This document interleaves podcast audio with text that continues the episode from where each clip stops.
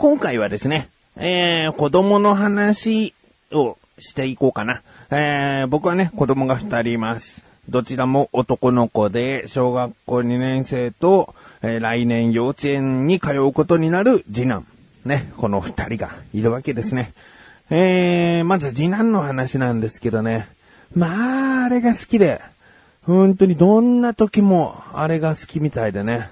あもうテレビ見てる時も一人で遊んでるかなと思いきやあれだし、うーん、どっか出かけても隙があると、あれを求めるんだよね。うーん、もう4歳ですからね。うーん、おっぱい。まあね、神さんのおっぱいをですね、えー、すぐ触ろうとする。そして、えー、神さんがソファーでこう座ってね、テレビとか見てたりすると、あの、たまにこう、抱きついてきて、おっぱいにこう、顔をうずめるわけですよ。で、僕はね、何してんのってこう、あえて聞くわけ。えもう4歳なのに何してんのって聞いたらですね、もう毎回、匂い嗅いでるのって言うんですよね。うーん。なんかさ、子供はさ、その親に似るとかいうところをさ、今思った？思った人いるんじゃない？それはちょっと違うな。僕が年がら年中こう、おっぱいおっぱいっていう、僕おっぱいっていうものに関してですね、何の好みもない。うーん、大きい。お、じゃ、じゃ極端は嫌かな。爆乳、爆乳っていうすっごい大きい、えー、特注のブラジャーじゃなきゃ収まりませんっていうとちょっともう、うん、ああ、タイプってことにはならないなっていう。うん、極端は、うん、あれだけども、まあまあまあ、特に好みっていうものもない。うん、大きい、あ、大きいんだ。小さい、あ、小さいんだ。ぐらいのね。だそんなにおっぱいおっぱいなキャラ、キャラっていうか性格じゃないんですけどね。うーん、まあ、うちの次男坊はですね、おっぱいが大好きみたいでね。まあ、かといってね、こう電車とか乗ってて他の、ん女性にこう、おっぱいがあったら、他の女性におっぱいあるね、おっぱいあったらこう、つい触っちゃうとかね、匂い嗅ぎに行くとかそういうことはしないよ。もちろん神さんのがメインだけども、もう、困るのはさ、僕と次男坊で留守番するときあるわけですよ。まあ留守番っていうか神さんが出かけてるときね、あるんですよ。僕はソファーでこう横になってテレビとか見てるとさ、こう、ちょっと見ないでねっていきなり近づいてて、見ないでね、見ないでよっつって、あ見ない見ないっつってずっとテレビの方をこうずっと見見てたら、僕のおっぱいをね、もみまみまみってやって、で、何もしてないよとか言って、こっち何も言ってないの。何もしてないよとか言って。いやいや、おっぱい触ったでしょっつって。で触ってない触ってないとか。で、またテレビ見てると。もみまみまみっつって。すぐ手引っ込めて。何したね今っつって。何もしてないよ。いや、おっぱいもみもみしたでしょ。してないよつって。すげえ笑うんですよね。神さんがいないと僕のおっぱいでね、何かこう満たそうとするっていう、もうちょっと怖いでしょうーん。で、おばあちゃん、僕のお母さん、ね、おばあちゃんのところにこう行ってる時とかも、もうそのうちおばあちゃんのまで触ろうとするんじゃないのつってね、言ったら、もう一回だけ触ったっつって。ああ、怖い怖い怖い。もう、もう本当に、本当にそれこそ電車とかさ、街中歩いててさ、こう気になるおっぱいあったら触りに行くんじゃねえかっていうね。うーんもう本当に注意し、注意していくことが正解ではないとも思うんだけどね。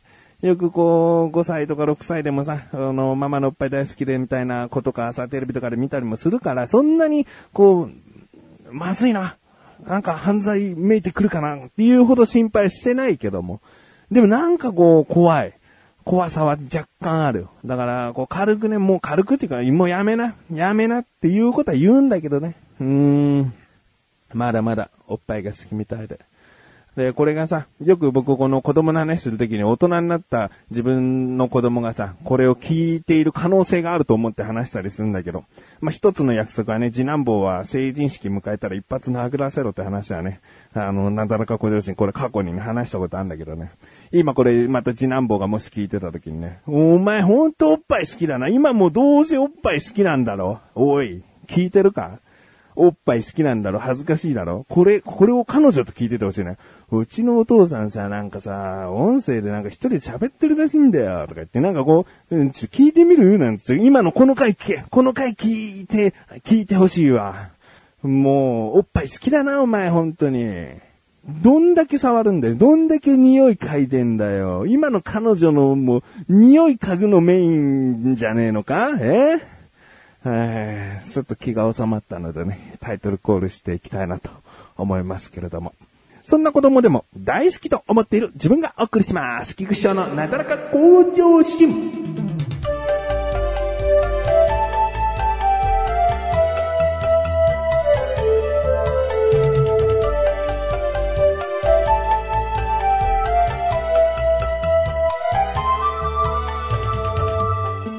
過去最大かな、おっぱいって言ったの。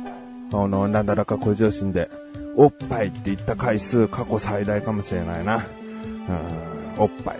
えー、次はですね、長男の話なんですよ。あのね、長男がファミリーレストランで家族でこうね、美味しくご飯を食べようっつって、こう行ったんですよ。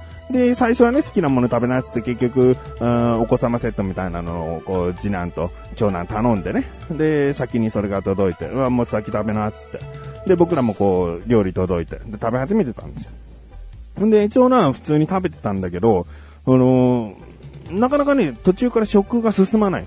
で、どうしたの？っつったら、なんか気持ち悪いっつって。もう、じゃ食べれないの？っつって、うーんって言うから、じゃあ、あの、ソファー席だったから、そこでちょっと横になってなっつって。お腹も痛いとか言うからね、横になってなっつって。横にしてた。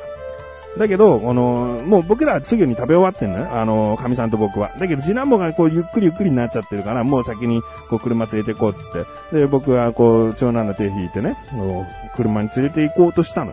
で、連れて行ったんだけど、気持ち悪い。気持ち悪い気持ち悪い。戻しそうって言い出して、で、慌ててそのお店のトイレに行って、ね、背中さすって、いい、いい、気持ち悪い時いっぱい吐いた方が多いんだよ、つって。で、いっぱい吐かしてね。で、3回ぐらいおえって、ボコって出して、おえ、ボコって、3回ぐらい出して、そう、どう？そろそろスッキリしたつって、聞いてみたら、うん、もう出ないかも、みたいな感じになって、じゃあもう、すぐ帰ろう、つって。車の中で横になるとかじゃなくて、もうね、ママと弟来たらもうすぐに帰ろう、つって。で、そのまま車に連れて行ったんだけど、まあ全然こう気持ち悪さが取れてないみたいで、えー、おでこを触ったら熱いわけ。これやばいのかなと思って。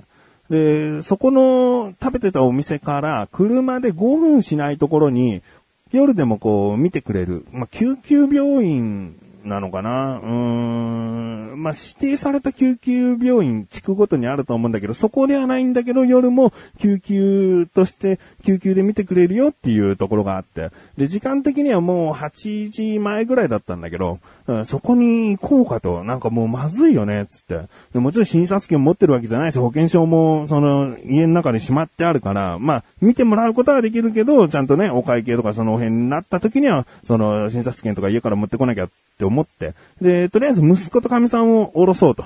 思って、とりあえず神さんをまず行かせてね、で、受付の人に、こうこうこういうのでって言ってきてくれるっつって、分かったつって。で、しばらくこう待ってたんだけど、なかなか帰ってこなくて、で、長男はまた気持ち悪いっつって、もうしょうがないからね、外に出て、その、下水が流れるというか、脇のね、その、排水口排水口のところに、もうちょっと戻していいよっつって背中さすって、で、そこでこう、戻したわけ。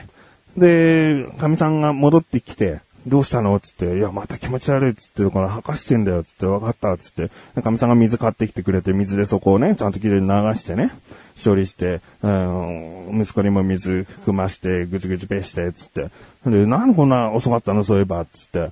そしたら、そのね、受付のね、その、なんか、もう具体的に名前なんか忘れちゃったから、見た目言うはメガネかけてひょろっとした感じで、背が高めで、地黒でまつげが長くて、40代後半かな？後半ぐらいのおじさんで、で、なんかちゃんと役職的なのがありそうな、なんか、偉そうな雰囲気もあるような感じの、うーん人で、その人がね、どうやらね、神さんが言うにはね、ちょっと急ぎなんですけど、今見れますか？つって。で、電話はされましたか？電話してないです。あー電話してないと困りますね。みたいな感じだったらしいのね。で、でも、あの、熱と吐き気があるんですよって、神さんが言ったら、その受付の人が、で？って言ったらしいの。で？だよ。でっつって。で、いえ、は吐き気、ね、発熱と吐き気が、もう、吐き気が止まらないんですって、もう神さんちょっとだけ持ったわけ。その時はいっぱい吐いてるとは思ってないけど、あの、もう、吐き、嘔吐が止まらないんですよつって。で、ちょっと怒り、怒り口調目になったらしいんだけど、でも、時間かかりますよ、みたいな。うん、そんな、そんな対応するかねと思ってね。大体さ、子供のさ、熱、発熱でさ、まあ40度ぐらいに行ったら僕はもちろんいいとは思うけど、その、まあ何度かわからない熱がある。そして吐き気が止まらないっていうのはさ、良くない？もう病院で見てもらうってことで。その、でってよく言えたなみたいな。その、吐き気ってかなりの体に対しての危険信号だと僕は思ってますけどね。うん、食中毒でお亡くなりになる人だっているわけだからね。うん、もういろいろな理由で吐き気ってあると思うから。ね、大体小さな症状でも病院にお越しくださいってネットでよく見かけるよ。うん、実際行ったらお医者さん困るんだろうなって僕は思ってそういう記事見てるけど、大体こう気になる症状があったら病院で見てもらうっていうのはさ、やっぱり、お願いしたいじゃない。で、まあまあまあ、神さんも怒りは抑えて僕にこういう愚痴を言ってきてですね、僕も怒りが込み上げてきたけどもね。で、僕は診察券と保険証といろいろとこう取りに行って。で、戻ってきたら、もうそんなに混んでなくて、結構待ちますよみたいなことを言ってたくせに、もうそんなに混んでなくてね。で、まあ30分ぐらいしたらですね、見てもらうことができて。んで、僕と次男坊はこう待合室で待ってたわけ。で、出てきた。長男と神さんが出てきたんだけど、長男がもうなんかすげえメソメソして泣きそうな感じなの。泣きそうってかもう泣いてるわ。それ、うーんって感じで、神さんと一緒にこうどっか行っちゃったのね。で、ついてったらトイレだったの。で結局症状は何だったんだよ、つって。どうやら、便秘だったらしいんだよね。こう、食べたもの食べたものがうんちとなって出ないから、もうなんか、そういうものが吐き気だったり、うーん少し前に風邪もひいてたから、なんかいろいろなそういった部分で、熱もこう帯びてきちゃったり、なんかそういった症状、うーん、便秘ってことでね。いやいや、よかった。うーん、息子はね、その次の日習い事のちょっとしたイベントがあったのでね、どうにかこの病気をね、感知させたいと思う。でも明日難しいかなと思ったんだけど、うん、便秘でね、済んだんですよ。で、結局はね、息子は泣きながらなぜ出てきたかって言ったら初めての座薬を入れられてですね、うん、もううんち漏れちゃう、うんち漏れちゃうっていうね、うん、そういった泣きだったわけですね。結局こう、すっきりして、で、次の日ですね、元気にその習い事を行くことができました。まあこういった話ですね。まあ一番はやっぱりその受付のね、えー人の態度がね、今でもこう腹が立つ。その人がさ、医者だったらさ、それは平気ですよっていう感じで言ってくるのかもしれないけど、何にも分かってないじゃん。いくら軽い症状でも、もう小さなことでやってきた人だったとしてもさ、それはだった時に注意すればいいじゃん。うん、分かんないじゃん、その症状は何なのか。ね、結局、その、まあ、ただの飲みすぎですよ、で終わるものだった場合ね、いや、あの、ご自身できちんと判断してくださいよ、そういう言葉、みたいな。うん、まあ、たかが飲みすぎだったらね、うん、そういう風に言っていいと思うんだけど、わからないんだから、その症状を聞いた時に判断するのは良くないよ。ね。おっぱい。